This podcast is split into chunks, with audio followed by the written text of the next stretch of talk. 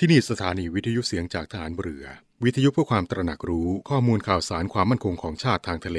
รายงานข่าวอากาศ และเทียบเวลามาตรฐาน จากนี้ไปขอเชิญรับฟังรายการ ร่วมเครือนาวีครับ อัญเชิญฤทธิ์พระไตรรัตน์กุศลสัตว์สโมสรถวยเทพ ผู้ธรรมทรทั้งเดชบุญ พระบารมี คุ้มองค์ อนงนาถ ให้ผ่องผาด พิสิทธิ์สีกเกษมพิพัฒน์สวัสดี ดังราชนาวี ถวายพระพร ด้วยกล้าวด้วยกระหม่อม ข้าพระพุทธเจ้า ข้าราชการกองทัพเรือ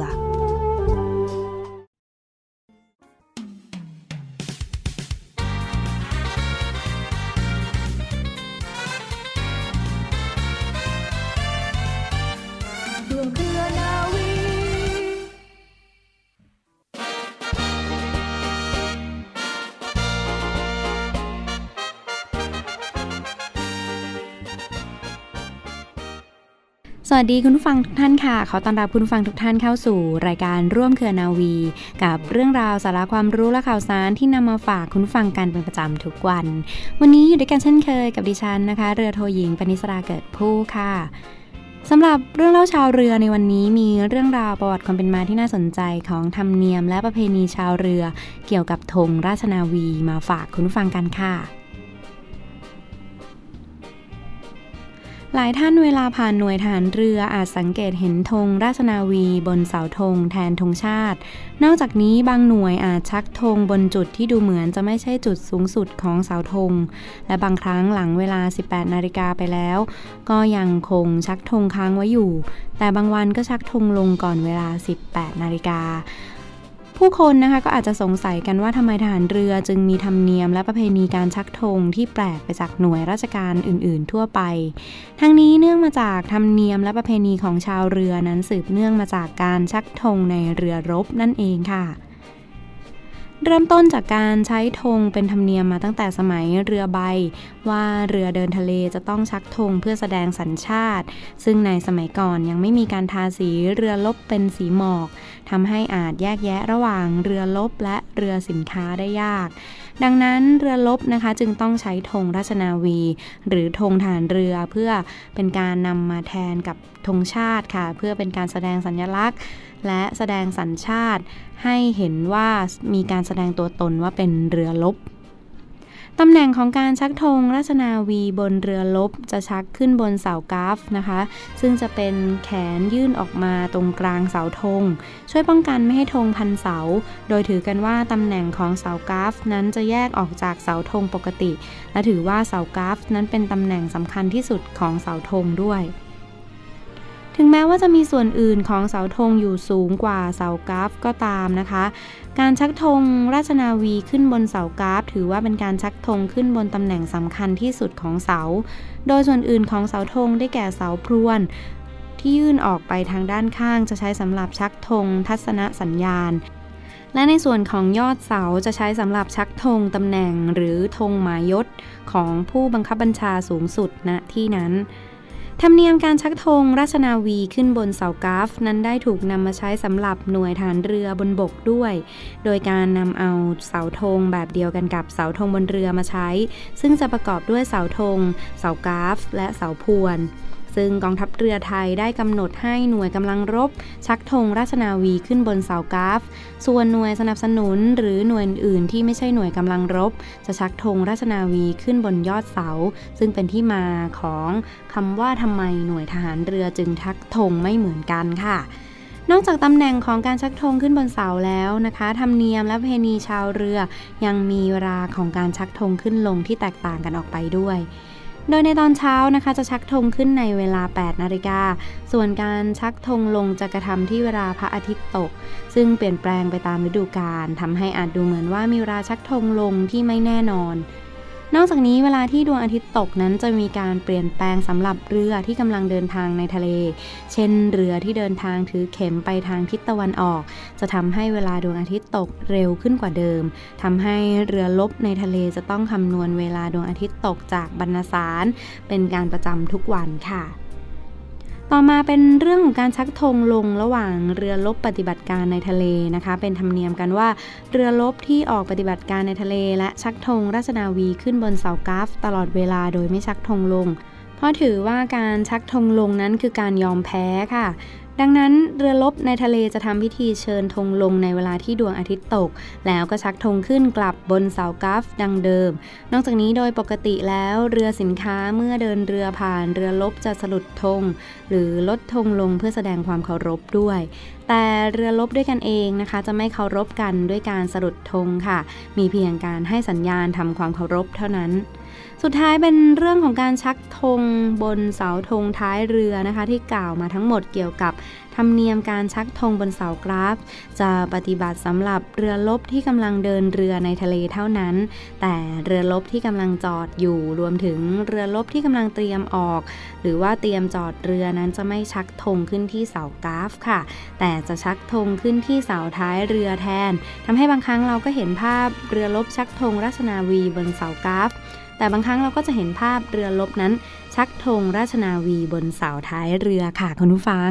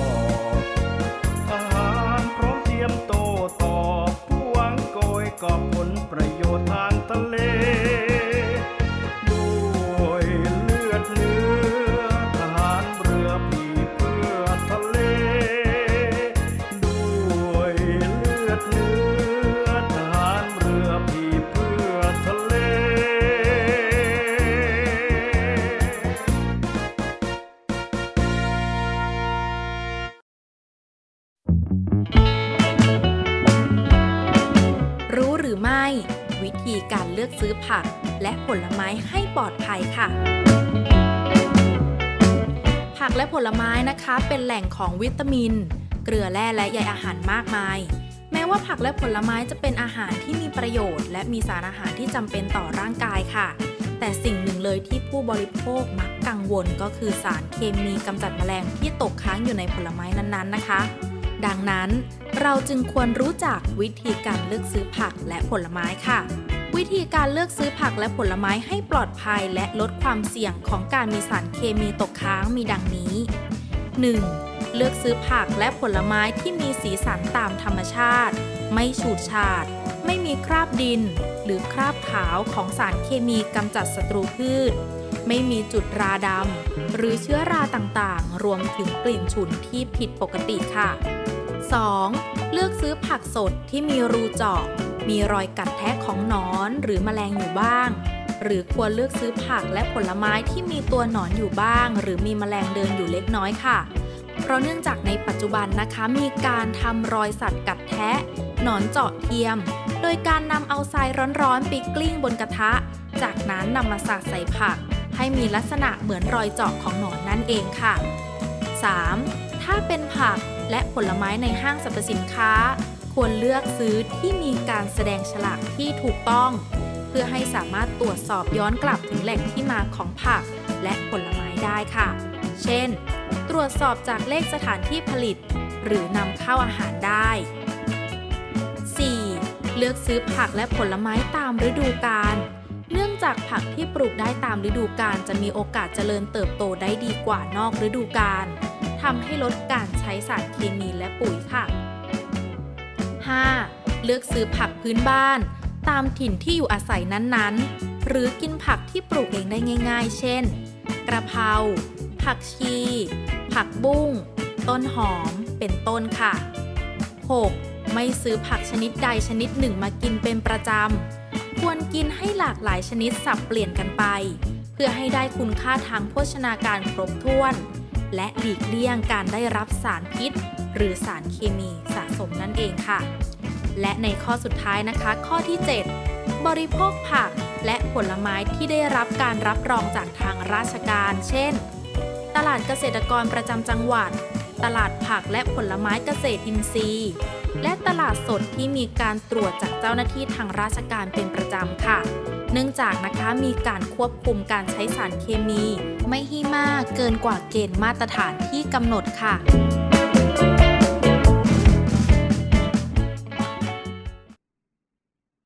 ต่อเนื่องกันในช่วงนี้กับข่าวสารจากกองทัพเรือในรายการร่วมเครือนาวีนะคะ รับฟังทางสถานีวิทยุเสียงจากทหารเรือ สทร 15 สถานี 21 ความถี่ ทั่วประเทศไทยค่ะ วันนี้มีอีกหนึ่งบรรยากาศความเคลื่อนไหวจากกองทัพเรือมาฝากฟังกัน เป็นศูนย์บรรเทาสาธารณภัย กองบัญชาการป้องกันชายแดนจันทบุรีและตราดที่ผ่านมาค่ะมีการผนึกกำลังสนที่กำลังเพื่อเตรียมพร้อมช่วยเหลืออประชาชน กรณีเกิดเหตุฉุกเฉินภัยพิบัติทางธรรมชาติต่อไปนะคะ ซึ่งเป็นพื้นที่ของกองบัญชาการป้องกันชายแดน จันทบุรีและตราดค่ะ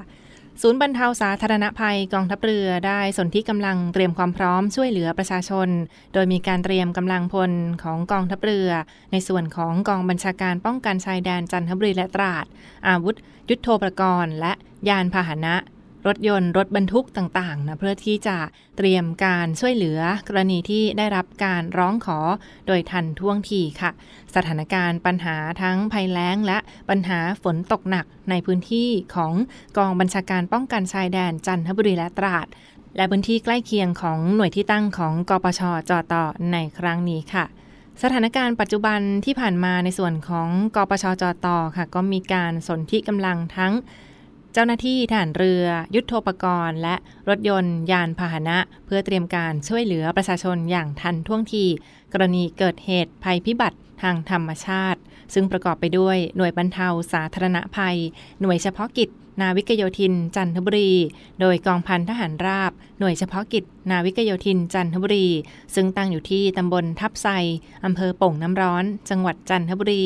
และกองร้อยยานเกราะกองกำลังด้านจันทบุรีและตราด ในพื้นที่ของตำบลป่งน้ำร้อนอำเภอป่งน้ำร้อน จังหวัดจันทบุรีค่ะ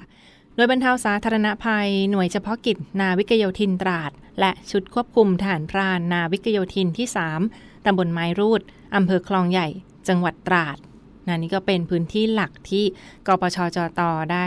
จำกัดได้จัดตั้งเป็นเจ้าหน้าที่เพื่อดูแลพี่น้องประชาชนกันอย่างใกล้ชิด ในครั้งนี้ถ้ามีเหตุด่วนเหตุร้ายภัยพิบัติทางธรรมชาติ หรือว่าเหตุด่วนฉุกเฉินต้องการสนับสนุนสิ่งของใด ๆ การช่วยเหลือใด ๆ ค่ะ ก็ลองประสาน ไปได้โดยตรงสำหรับท่านใดที่อยู่ใกล้เคียงในพื้นที่ของกองบัญชาการป้องกันชายแดนจันทบุรีและตราดนะคะ ซึ่งมีที่ตั้งหลักทั้งบริเวณตำบลป่งน้ำร้อนอำเภอป่งน้ำร้อน จังหวัดจันทบุรี และตำบลไม้รูดอำเภอคลองใหญ่ จังหวัดตราด มีเจ้าหน้าที่ฐานเรือที่พร้อมสแตนบายอยู่ตลอด 24 ชั่วโมงค่ะ นอกจากนี้หากมีเรื่องราวใด ๆ ยังสามารถโทรเข้าไปได้โดยตรงเช่นเดียวกันที่สายด่วนกองทัพเรือโทร 1696 สายด่วนกองทัพเรือโทร 1696 ได้ตลอด 24 ชั่วโมงค่ะ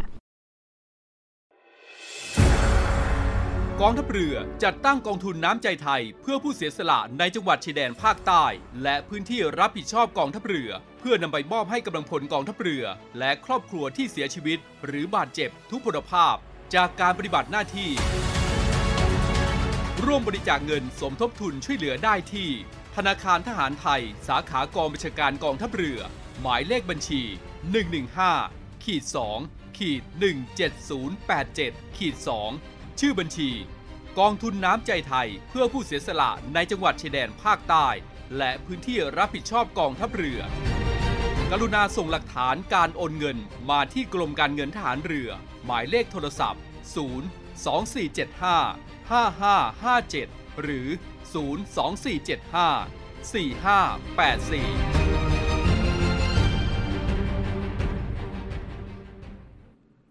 ต่อเนื่องกันที่อีกหนึ่งข่าวสารสถานการณ์โรคฝีดาดลิงที่ทั่วโลกกำลังจับตามองกันอย่างใกล้ชิดฟังคะในส่วนของประเทศไทยเช่นเดียวกันกรมควบคุมโรคกระทรวงสาธารณสุข ก็ได้ติดตามสถานการณ์โรคฝีดาดวานอน ทั่วโลกอย่างใกล้ชิด